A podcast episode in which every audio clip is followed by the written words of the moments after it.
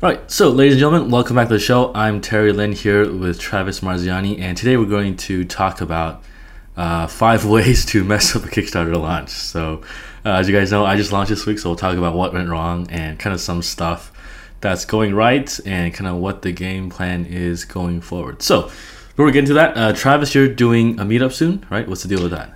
Yeah, so I finally broke down and actually got a meetup.com group going and my plan is to do multiple meetups a month. In the past, we were only doing the one meetup uh, once a month. We do brunch. We're still going to do that. It, we're actually doing it, I think, the same day that this episode's coming out, May 3rd. So it's usually going to be the first Sunday. We'll always do brunch. But another thing I want to start doing is what I call steaks and suits, which is basically we get a bunch of our e-commerce internet marketing people together uh, we dress up like get some nice suits go out and get some steaks and like have a good quality dinner together. And the idea is kind of like to treat ourselves like, you know, I know as entrepreneurs, uh, especially internet marketing entrepreneurs, you don't ever dress up anymore, which is nice. It's nice to work in your pajamas every day. But I think it'd be kind of cool to wear a suit every once in a while, like maybe once a month at most. So I'm excited about that. Yeah, I do kind of miss my suit sometimes, but when I realize the hassle that goes in it. I'm like, ah, I wear it once and I'll be, yeah, all right, I don't miss this that much anymore. But yeah, maybe once a month with cool friends. Who knows, right? That, and that, yeah, exactly. So it's like you're wearing a suit to go out with your friends and like have some good dinner. And then afterwards, the plan is anyone that wants to go out and get some drinks, like go out on the town looking, you know, extra spiffy. I think it'd be kind of nice. So the first one's going to be May 16th, just to let everybody know. Exactly. And so for me, uh, obviously, I launched my Kickstarter. We're at around almost 10% now, uh, 1800, 1900 ish, uh, averaging around 400 per day. So a little bit slow, but if I keep this up, it's on track around day 40 ish. Uh, depending on that, uh, how you know things spike or thing, how things go, and then uh, we'll just keep pushing it. And before we go into this episode, a quick shout out: uh, we have two listeners that also have campaigns running. Uh, I just got noticed uh, earlier this week and when I sent the blast out there, I was like, hey, I also have a campaign running. So first one goes out to David Humphreys, a fellow e-commerce mafia member. He's got a campaign called Reel Winder. Uh, it's basically a fly fishing tool that helps you clean, change, and store the flying line. So uh, I actually have no idea how fly fishing works, but I'm gonna link to it because he's a supporter. And so check it out on this episode. Uh, go to the show notes, and then I'll post a link in there too. It's called the Reel Winder. And second one is called the Rostrum Camera Stand by uh, former guest Lex McCall over at Moda House. Uh, so he's a professional photographer, and he sells some camera gear. And he has a project where uh, it's a stand that you can take overhead photos with your smartphone, essentially. So if you look at magazines or some Instagram accounts where you know people take a picture of their breakfast or like laptop from like a top-down angle, and when you take it with a camera, usually you'll get some shadow of your feet or like you know your hat. So this camera stand basically you just put it on top, and then it's a direct top down. Uh, type of thing for people do into photography and all that stuff. So this is called Rostrum camera stand, and the Reel Winder. Uh, we'll link to these in the show notes of this episode. So number one, uh, not focusing on email lists early enough. So one thing I found interesting was that when I was before I started, I asked some people, uh, you know, how many of the people in your backer list are people that you actually know, and they were saying, yeah, probably like five to ten percent. And so one thing I guess I under- underestimated was you know actually finding these you know other ninety percent of the people somewhere online, either through forums, uh, blogs, things like that. And now that uh, now that I look back, you know, you really should start maybe six months minimum in advance. Um, and That's so uh, long. I don't know if I could do that to be honest. Yeah, exactly. But really, I think the groundwork probably minimum six months. Minimum three, definitely. If better, six or earlier too. So I guess the catch twenty two is if you don't have the product yet, how do you actually show people? Too right because you would think that you want some prototype and then you'd show people. But so I guess you could do kind of like a landing page type of thing with the prototype and just kind of gauge interest there. But it sounds like it doesn't sound as important as it is, I guess. But until you launch, now it's like looking back. So I, I really should have done that like last October. Like as soon as I got the first sample, uh, that's all I should have been doing. Like screw prototyping. You should have just keep blasting, looking for emails. So uh, you just set up a website and then have uh, a picture with your prototype and say what like put your email in to find out information when we launch. So some people have different approaches where they do either a you get a free giveaway chance for that or uh, you can get like you know 30% off retail or some kind of like link baity type of thing too. So the good thing so there's one campaign I found called Harry's. I don't know, they're like a razor company. What they had was they had a limited uh, preview thing. So they had like 50 out of 50 signups where if you sign up early, it was like a press preview kit. So basically, what you need to do is you need to have like a small batch of samples that you can give away to people, and you just have a minimum kind of like 50 accounts that you'll give away, and then you just get you know press people to sign up, and they'll do a preview uh, right up when it launches too. So, but that's a little harder to pull off because there was some custom coding they had to do on the site. I'll link to the post, but they gave the code away too. Uh, you can take a look. At that So, later. and then the second question: How do you drive traffic to that? So you have this landing page of, hey, uh, someday maybe we're gonna have a Kickstarter. How do you get people there without spending a lot of money? Yeah, so one way, I guess looking back, is if I was able to make like 15, 20 samples, I would just give those away to like some bloggers or whoever that had the audience, and then, you know, make them do a post on this and then use that to drive traffic. That's probably what I would do. But I don't know if that works too because it's already too late. Maybe for the next campaign or we'll see. Yeah, I, I guess the, the big reason I'm kind of uh, like, because I eventually want to do a Kickstarter, and this kind of idea of what I want people to, what, what I want other bloggers to post about, hey, go check out this guy's landing page, or would I want to wait till the Kickstarter's up and say, hey, go check out this guy's Kickstarter? And I feel like it'd be a lot better, go check out this guy's Kickstarter. So it's still like, I don't uh, fully understand how to properly drive traffic, which is, Yeah, it's a catch 22 because if it's not live yet, they don't want to promote something that's not even there yet too, right? Because what if you don't even launch? It's like a waste of time for them too. So like I don't really know where the balance is at, but I mean if it's like a friend that has this, I mean maybe there's some relationship you can build there that's the hack. But if anyone knows, uh, you know, leave it in the comments and we'd be happy to share it too. Alrighty, so number two, uh, not having pre-launch samples in people's hands. So uh, the way I messed this up was that uh, I only had one sample, like you saw, and I think it'd be really helpful to get it, you know, 20, 30 units in people's hands. And so the way to kind of do this is if you just ask the supplier for 30 units, uh, they'll quote you a really high price. And so the way to do it is what my friend later told me was that you actually ask for a thousand, and then you ask for like 50 to 100 as like a sample, but you get it made at the price of a thousand units, and then you say uh, pending quality controls and approval by our US and EU team, uh, then we'll move forward with it. So then you can get these samples at a good price, get them to bloggers, your friends, whatever, and then uh, kind of drum up some people to then go out to your email list uh, early on.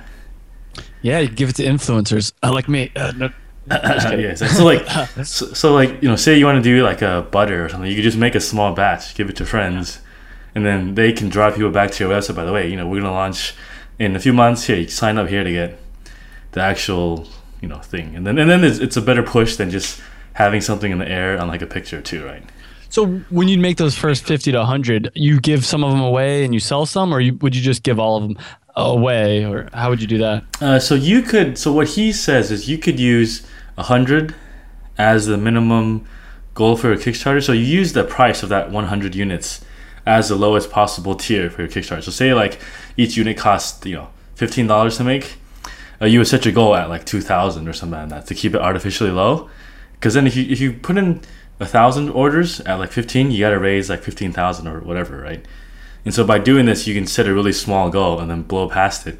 And you have it out too, because if you only have 100 pieces, you could just say, hey, the quality didn't meet our standards, and then, uh, you know, thanks for the orders, but we're not going to put in the extra 700 or whatever 2,000.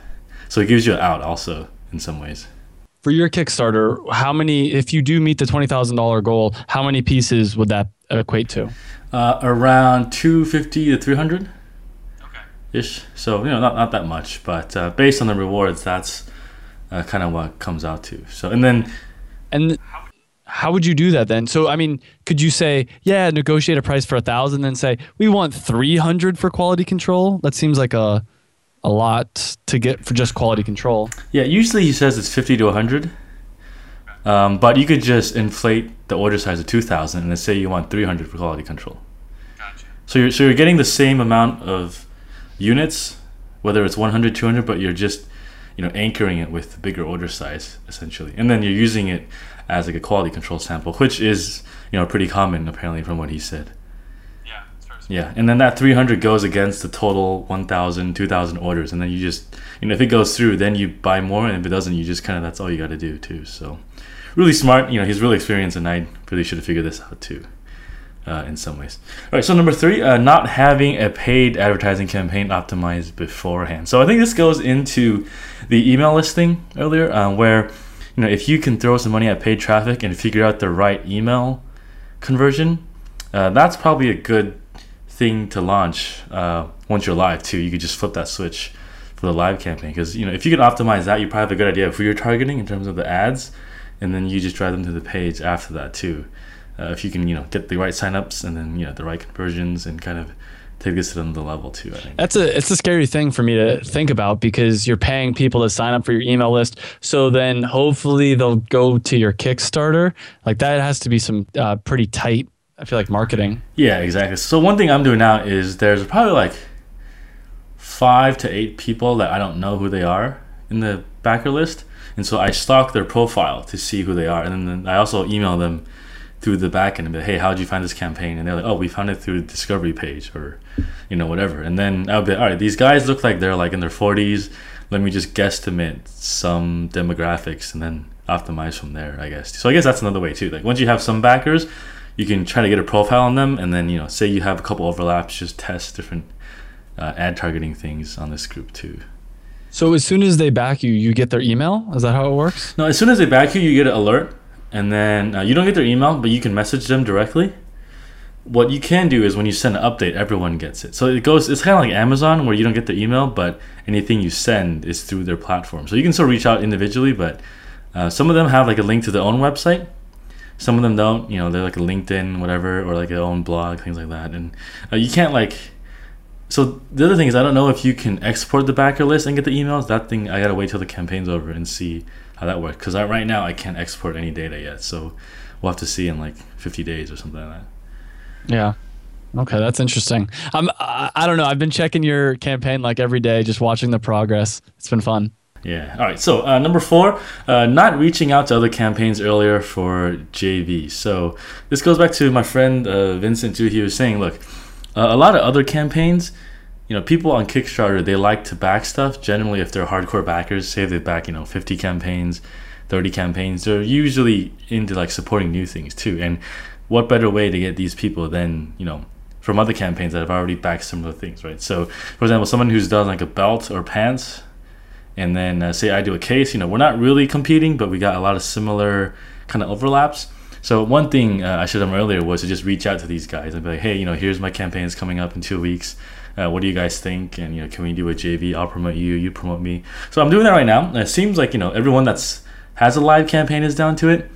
Um, but you know, I think there's also leverage in having old campaigns with like 4,000 people that gave them you know each 50 bucks, where you know it's a really really highly targeted list and proven compared to say like you know a 10,000 email list that's just opt-in and you don't even know what the conversion rate is too whereas these are people that you know gave money and uh, you know are actually you know excited about kind of kickstarter as a whole too Yeah, I mean, it, my mom might sign up for an email list, but it'd be hard to convince her to sign up for a Kickstarter. So these are people that are like, they know what Kickstarter is. They probably are down to support another one. That's Yeah, really exactly. a good idea. yeah and i think it's just finding the right people who have a similar kind of lifestyle avatar for the customer like say you know you do dance clothing someone who does like like this is the cork yoga mat right now uh, on kickstarter now so it's kind of cool it's like a, i guess hot yoga you sweat a lot and current yoga mats you kind of lose your grip Yep, Could- get all slippery. Exactly. So apparently this one is a cork yo cork kind of mat where it's bigger, and I guess cork absorbs water a lot quicker than other things, so you actually don't slip, and it actually works better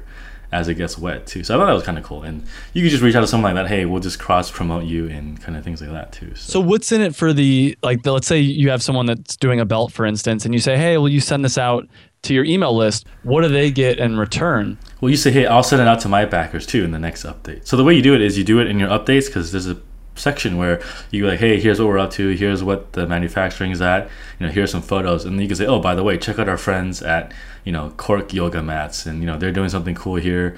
You know, here's some pictures of what they're doing, and check them out here. So basically, you promote them, and they promote you essentially. So you're trading email lists. In some the ways. only reason I'm uh, like really interested about it is, or sorry, the only reason I'm kind of skeptical, I guess I should say, is let's say you have 20 backers and they, you know, they've had 4,000, they're a successful campaign, you're still in the middle of it. Like if you came to me and you're like, hey, I'll send out an email blast to all 20 of the people that have uh, subscribed to my Kickstarter, will you send out to the 4,000 that have, you know, subscribed to yours? It seems like a little off, you know? yeah, well then you could just back their campaign and be like, hey, I'm a backer of your campaign. Would you mind helping out mine too? Okay. right? So you just throw like I don't know twenty bucks at them or whatever, you know, show that you know you're actually helping them out first, right? Oh, so are, are these campaigns that are still live, or are these campaigns that have finished? Uh, from so you can do both. Uh, so my friend's doing one where it, it's finished, but apparently if it's both live, there's more excitement uh, for both people too, because like you're both kind of in the same boat uh, in some ways too, right? Whereas like the guy that's finished, he has you know he's dealing with manufacturing things like that. So he probably doesn't really care that much too. Yeah. yeah. Anyways, uh, but I think I think the key is that just like even if you have 20 people, it's like how do you find value that you can give to people? There's got to be something, right? And I think even like a small gesture of donating like you know 15 bucks or whatever, like you know to get access to 4,000 people, like you know the average per acquisition there is probably worth it. Right? If you can get like if you can get like two people to back yours at you know 10 bucks like or whatever why not right? and then you, you probably get a cool product too so number five not having enough folks preview the campaign link so uh, one issue i ran into after i launched was that i had like non-macbook users ask me hey will this still fit my laptop and actually it can because all laptops pretty much are either 13 or 15 inch now. There's kind of some oddball ones at like 14 inch or like 9 inch, but like I think the mass majority, whether using like a Dell, uh, Asus, Acer, it's like either 13 or 15. And there's little variations where like 15.4, 15.6, but overall it still fits in a 15 inch case. Uh, either way, and I, I don't think I really clarified that enough, so it probably turned some people away uh, starting out. And then I added this infographic there where uh, you know if your laptop is this size, this model, it could still fit in this case and that case. And if you want to double check, you know, here's how you measure your screen. And the way they do it is it's actually diagonal, so from the top right to the bottom left, and it doesn't count the border.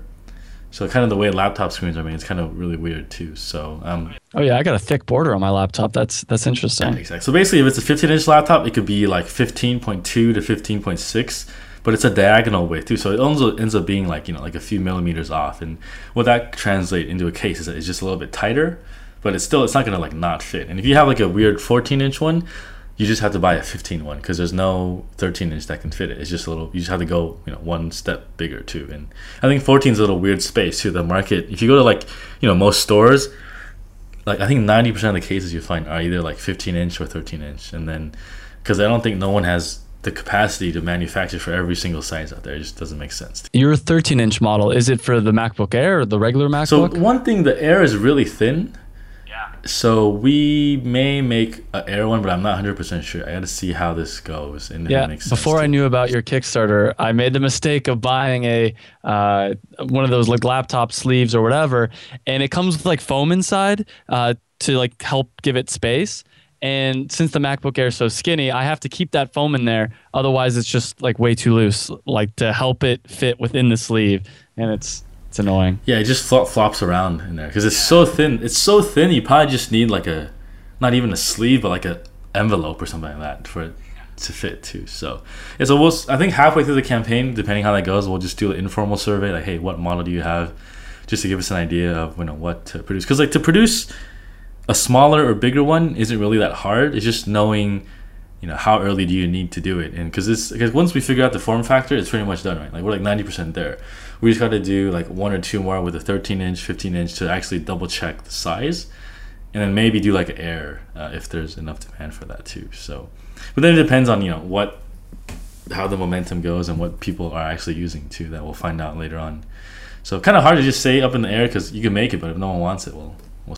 I want it. Alrighty, so uh, I think those are the five things that you should prep. Uh, one, uh, build an email list early. Uh, two, have some samples if you can, give it to people, let them sneak peek it. Three, um, try some paid ads campaigns. At least know kind of who you're targeting that you can then flip the switch on later. Once you have actual backers and you can optimize it some more, because then that'll constantly bring traffic for you too. Because one thing is that the blog traffic spikes a lot, whereas like you know I guess paid stuff can be a little bit more consistent. Um, over time too. And I think that takes time to figure out, and you need a budget too. All right. And number four, uh, reach out to campaigns earlier if you're going to do JVs, uh, kind of up cross collaboration updates. And number five, uh, have folks look at your preview link uh, if you can. Uh, the cool thing is, I think about 30% of the people that are finding it now and backing it are people I don't know, which means that uh, a the campaign page is working in the sense that you know it's not just friends backing it because um, you know, they're friends. I mean, unlike friends backing it's bad, but you want people who you don't know to back it, so you know there's some kind of traction out there with strangers. So uh, the conversion rate is about 2.15 percent. Uh, so we, so the way Kickstarter tells you is they give you a total amount of video views, and how many people watch it to the end. So right now there's about like a thousand twenty views, and twenty five percent are watching it to completion. So um, you can ballpark, you know, two percent conversion rate. But if out of the people that watch the video, say 250 people, you know, that's probably like nine or 10 percent. So I mean, so if I can get 10 people to finish the video, probably one of them will back it. Uh, at some level, and so the average pledge right now is around eighty-five dollars, and so uh, to stay on track, I really need to get you know probably like four hundred dollars a day uh, to hit it by like day forty uh, or so. So I guess uh, you know, knock on wood. And I recommend watching the video all the way to completion. If you've ever ever wondered what it sounds like to hear Terry singing, you need to go watch that video. yeah, so I threw that in because I was like, man, uh, I gotta have some kind of hook here to make people laugh. Otherwise, it's gonna be, oh yeah, it's just another stupid campaign. So I'm not gonna tell you what it is, but just watch it and uh, yeah, hope you like it. Check out the video for sure. Yeah. Yeah. All right. So with that being said, I will catch you guys next week, and hopefully we'll do better, and uh, we'll see how this goes uh, in a couple weeks. See you guys next week.